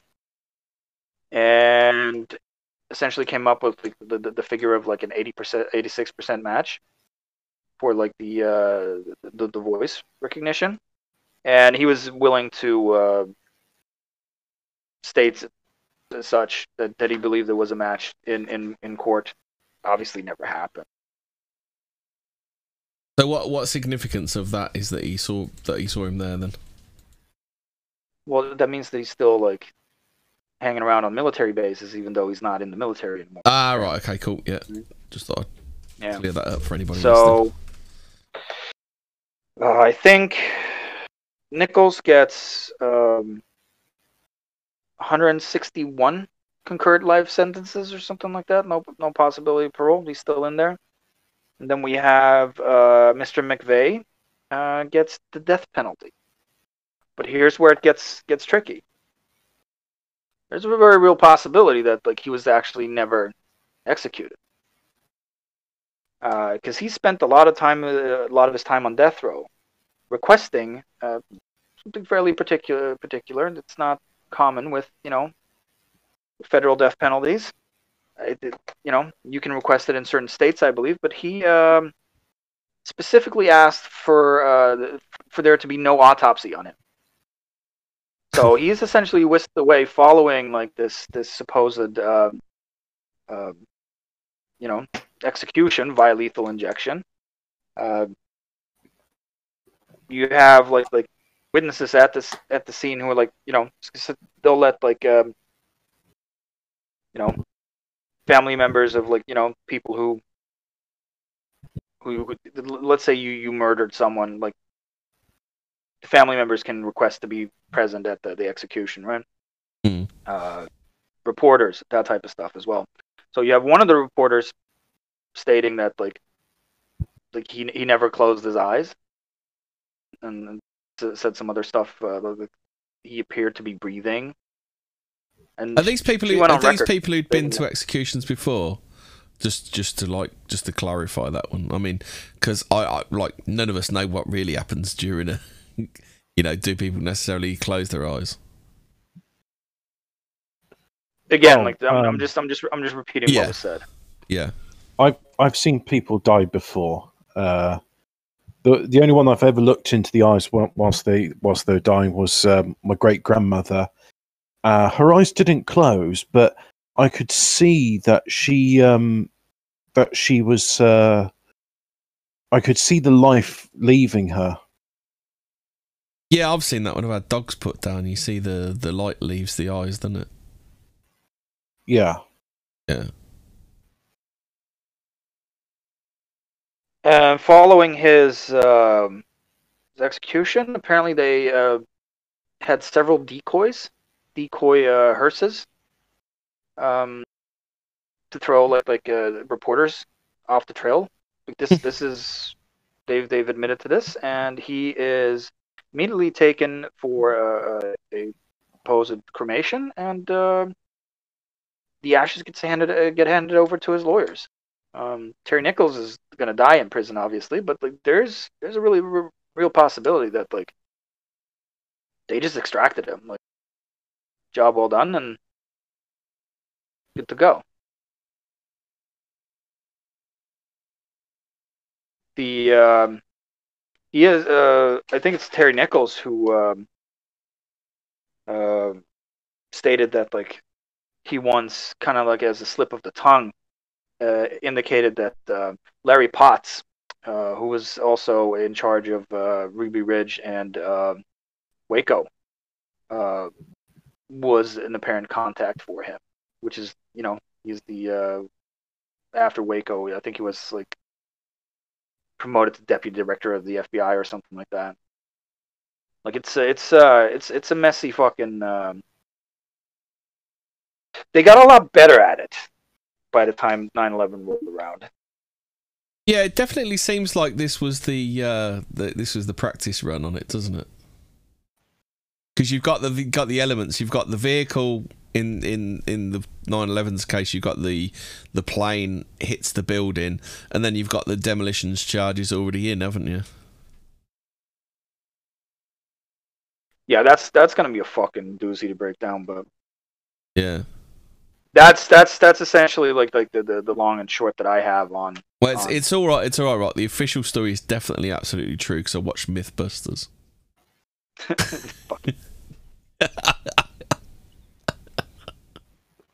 Well, all I remember is the BBC told me I was racist and had a small penis for doubting the official narrative. So, uh, yeah. I mean, it Myth is true. Shabos. Myth Shabos. Pretty much. Yeah. Yeah. yeah. All right. Do we need to uh, do we need to delve into anything else here, or If you've got if you got No, more, you can go for it. It's still got another twenty five minutes left if you want it. uh? I mean, we can do a short bit on the Operation Dipole Might. What's that? Uh, that is was it believe? Was that ATF? Most probably because they seem like the only law enforcement agency that was actually working in like the whole of America.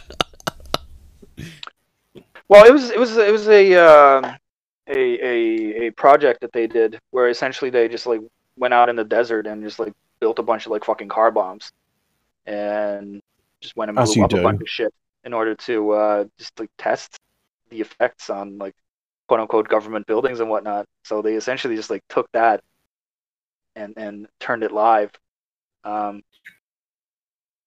Do you know what this is starting to sound like? It to, to me, it sounds like this bureau is just like uh, we don't really have that much work to do. Uh, hey, do you fancy driving out into the desert and like letting off some fireworks? Oh yeah, that could be fun.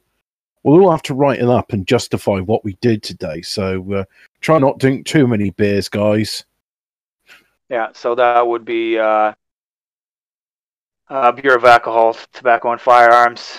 Uh, the Dipole Might project, initiated in 1990, provided for the first comprehensive scientific analysis of large-scale, 50 to 5,000 pounds vehicle bombs. It's a multinational endeavor which uses computer-aided design program to analyze various effects of vehicle bomb blasts.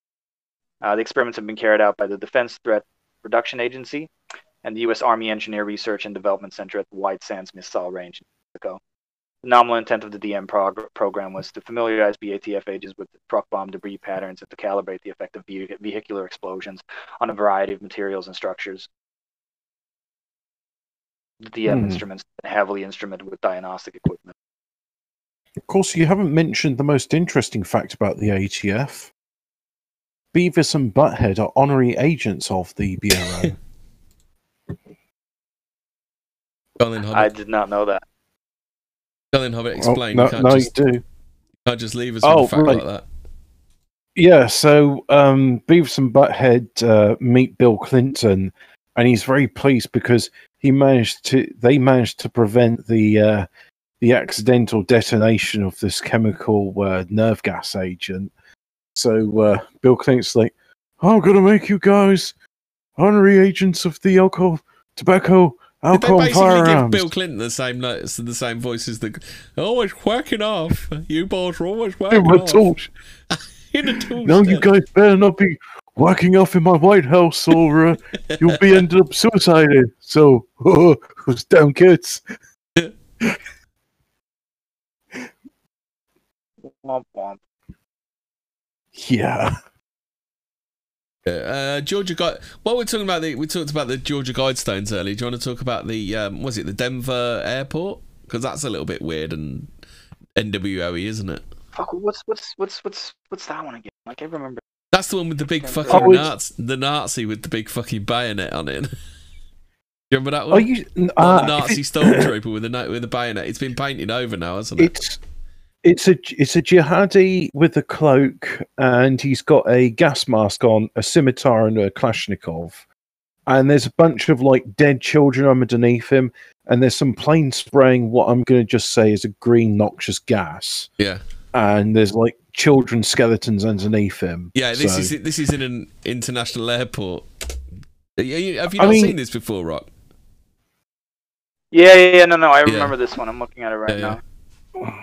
Uh, that's the by sort of thing you want to see. Tanguma. That I'm is looking- definitely the sort at of thing you, with- you want to see.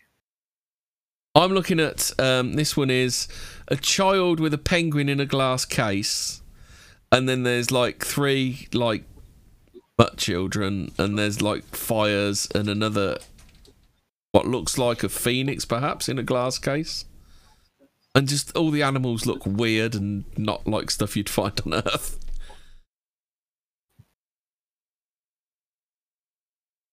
They Um, say uh, yeah. Denver has got lots of underground tunnels, and uh, there's a deep underground military base there.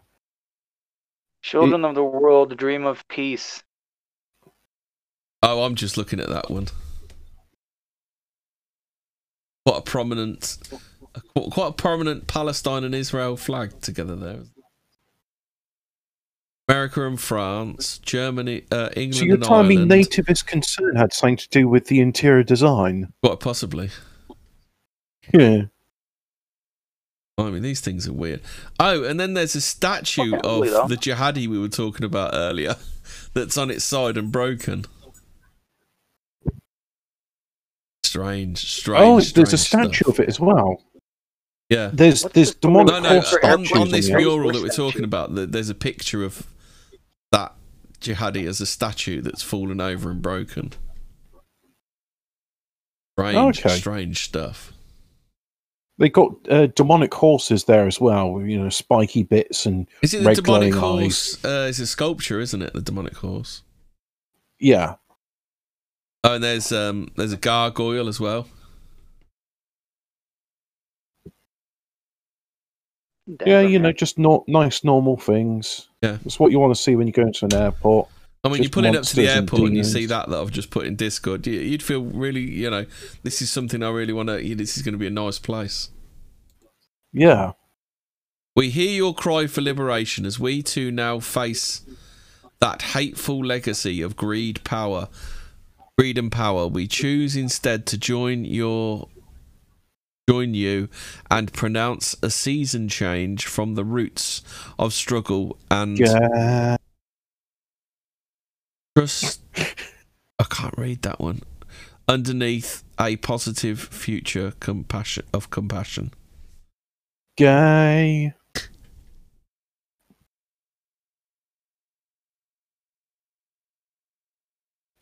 That weird, like three-headed thing. Have you seen that one? Weird, like three-faced thing. Skeletons around it. And so, oh, Jesus. Who'd want to go to an airport that's got that on the wall? That is absolutely crazy.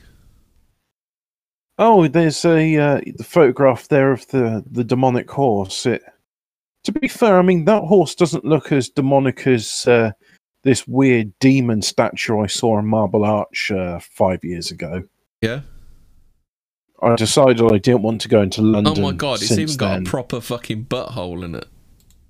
That's uh But of course, There's the there's the horse's butthole. Look. The horse has got a butthole, but it's also got like a fucking spider or something inside on its tackle.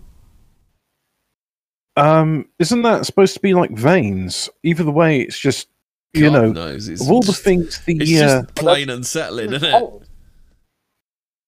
Looks like it. It's look. It looks like it has like like a fucking butt plug shoved up there. Yeah. Jesus it's Christ.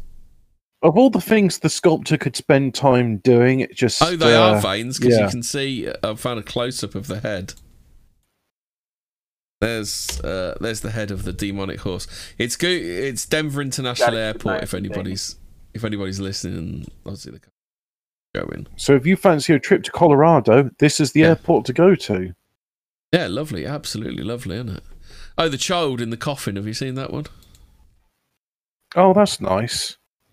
Yeah, that that definitely makes me feel. That's the sort of thing I want to be reminded of as I Oh, go wanna- into you wanna a, uh, dead child pressurized when you go container. when you go to go through the thing.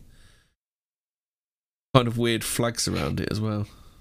You, you, you want to you want to you want to bang the dead child. That's that's what you do in Hollywood. You want to no. But I was I I'm mean, surprised it's, there isn't a slice of pizza in there child. somewhere. or some, you All know, right, triangular patterns.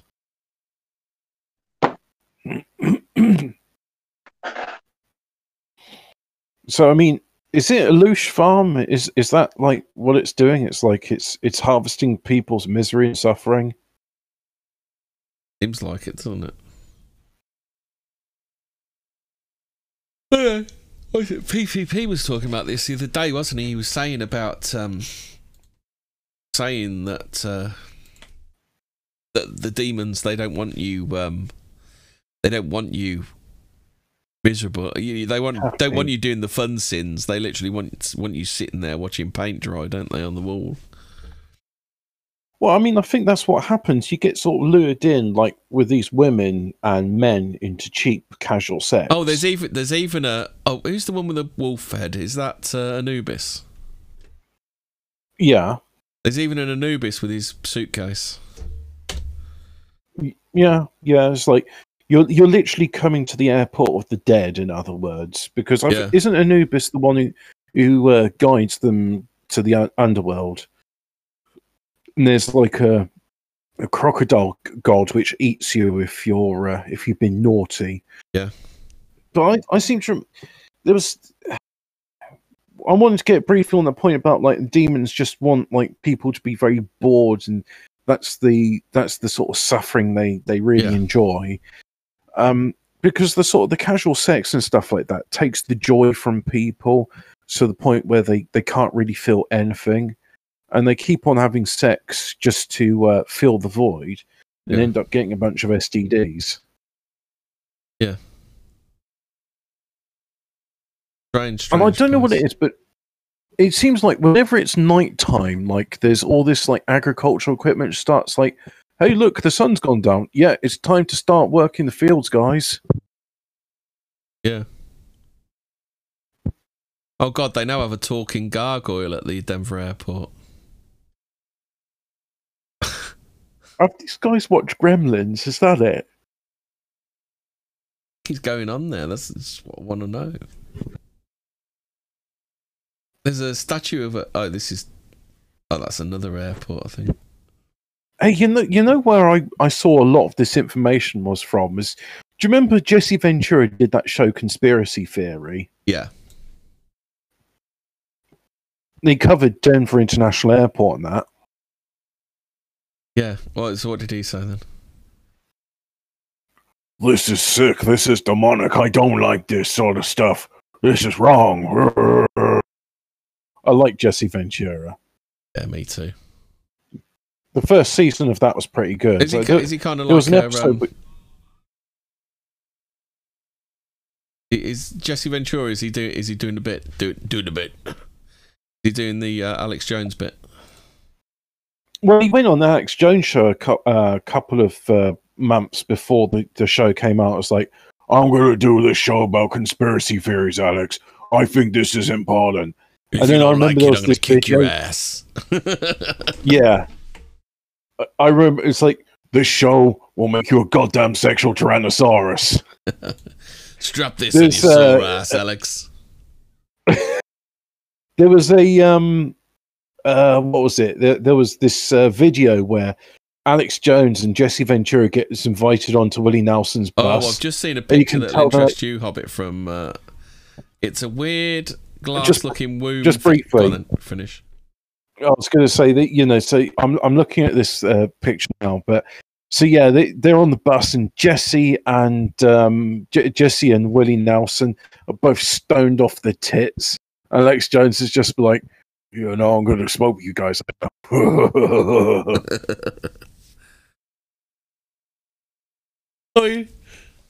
What is that representing, Hobbit? it looks to me like it's kind of representing a deep underground base.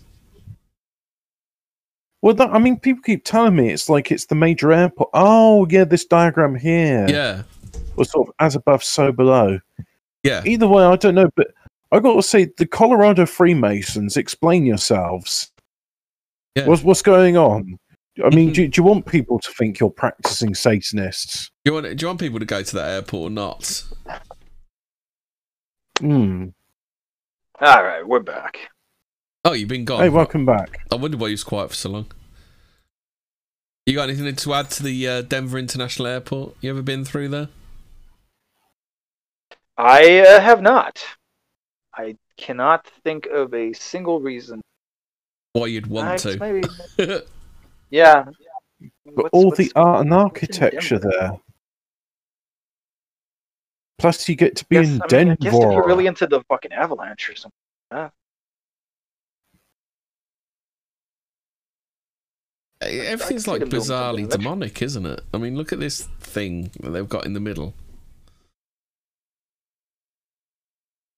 Yeah, but I mean, the, the Denver, the Denver airport has always been like one of these things that the uh, uh, creative and uh, you know um, woke uh, conspiracy theorists have always been on about. It's like the Georgia Guidestones, Denver airport. Yeah, but these things, if they're not, if they're not conspiracies, why are they fucking trying so hard to make it look like they are? Well, I I think it's kind of like the same thing as with with, with, the, with what's that spirit cooking bitch called again? Um, oh, Maria Is it Abramovich. Mariana Abramovich or something? I mean, there, there's there's a woman who she's 70 years old, but she looks like she's in her 30s or 40s. She's got to be drinking tiger's blood or something. Eating eating fucking leopard nut. Um. Yeah, I, I think it's like kind of like like the, the same thing happening there. We're just like I don't I don't know if she's in direct contact with Satan. Probably just like a weirdo. Yeah, she's like- a weirdo, but she's definitely making blood sacrifices, and I purely judge that the fact that no 70 year old looks like that. It's that uh, the the, the baby foreskin. Good living. It's just good living. That's what it is. Good living, good diet. Yeah, good diet of baby foreskins harvested from the South Korean babies, or worst Korea, Ugh. which you can find on last week's episode if you're interested to know why worst Korea is the South. Yeah. I I heard something along those lines. Um, but isn't that something that they actually did? Like, uh, had like like baby foreskins turn and turn them into like fucking like like uh. uh, yeah, it's some type of- anti-aging cream. Yeah, exactly. I mean, it, it's full of stem cells, so women just rub like a, a paste of baby foreskins on their face Oh, did you to read fill that? out the wrinkles. Did you ever hear that bit about China? The bit where they were buying um, fetuses for about for about about two dollars each and eating them. Yeah, well, Well, I mean, you know, as you do, Yeah, as you do. as you do when you're an that's the insect ching people. chinkies for you. I mean, they, they cook dogs alive in woks, so you know I wouldn't put anything past those people. Yeah, oh, that's disgusting. I mean, that's hello. We interrupt the show to bring you a musical interlude. Yeah, yeah. I don't know what the fucking Exactly what we did. something that's just randomly started up. Yep. Uh, you know that's that's life. so, are you Directed about done energy. here? Any more for any more? Hmm. Well, I just the, the idea that women are paying like top dollar for a jar of baby dicks to rub on their faces. I mean, is that gay? Is that sexy? Is that pedo? Not right. I don't know what to think of that. I'm just kind of like grossed out a little bit. I mean, I suppose it beats putting belladonna in their eyes, but literally they're they're engaging in cannibalism to reduce the signs of wrinkles. Oh, this random shit that keeps. Professional Uh. podcast, bro. Yeah. Oh, very much so. Speaking of, which, are you aware of our registered UK charity number fourteen eighty eight? Microphones for racists. Uh, You don't can forget- donate don't just free- the sister, the sister organisation Chairs for Racists. Oh yeah, that's registered charity number thirty seven seventeen. What about uh, sound engineers for racists? Uh, We don't need that anymore, though, do we? What sound I did, engineers? I, did, I did need it when I started live streaming, but I don't need it anymore. Acquired taste. Tim Chantarangsu and Charlamagne the God try fertilized duck fetus. Lovely. Fertilised. Yeah, I've seen that before. The egg, isn't it? They have the egg and they, Yeah, yeah. uh, they don't, they then they kind of soak it in something until it's. Isn't it virgin piss or is that something else? Boys piss. Virgin boys piss. Well, it's just assumed that five year old boy is not gonna, you know, have sex. I think you. Do, I think you two have depressed me now. Oh well. Uh, on on on the there is, there is a positive to this. Yeah. Um, hasn't been many buildings blowing up since then, but there's been a few aircraft carriers catching on fire, um, which, uh, as well as uh, uh, the uh, nuclear reactor in, in Israel having to shut down because of jellyfish, which has nothing in any way, shape, or form to do with Iran. Because uh, a nuclear facility in Iran recently burnt down. Yeah, I'm, I'm sure that the uh, the uh, the Jesuits had nothing to do with that. Yeah. Well, to be fair, I mean, a lot of people saying it's incompetence in the navy that these these highly technical systems, because of diversity, they just can't run the damn things. Um, I'm I'm not so sure. I don't know. Well, that well, that's the thing. If they if they do manage to white genocide us, we'll have we'll have our final revenge, won't we? With planes dropping out the sky, uh, cars won't run, roads will be falling apart. All sorts Oh, of diseases will re- be released from the seals in the biowarfare labs. Do you ever do you ever wonder that wonder if this is not the first time that that society has completely failed? If you know what I mean. Well, there was the fall of Atlantis. I mean, that's that's well enough documented. Yeah. So I mean, there's there's been plenty of cataclysms before. How many I don't know. Was Atlantis the most recent one? Um, because they just talk about how the Egyptians were refugees from Atlantis. Mm. But I mean, th- this one that we I got just now. like 'em. I w- maybe people in the future will say, "Oh, they might have said it was self-inflicted." You know, like uh, they just lost the will and kept calling each other racist rather than saying, "Yeah, why do we have these people in our lands?" Yeah. Um, but it may be that in future they'll say, "Actually, here's the external factors which resulted in the collapse of the this civilization." Which they wouldn't have known about, or they did know about it, but they weren't aware of, like solar cycles. They're gonna they're gonna look up they're gonna look up our podcasts in, in a thousand years and be like, yeah, no, these dudes like spent 25 minutes talking about some like retarded black tranny in wheelchair. Pretty cool. Based. Based. Right. On that note, I think I'm going to put a pin in it. Thanks, Rock, for coming on. Yeah, Where can no worries, everybody we'll find you, or can't they? I don't want you to find. Yeah, seek and, seek and you shall find.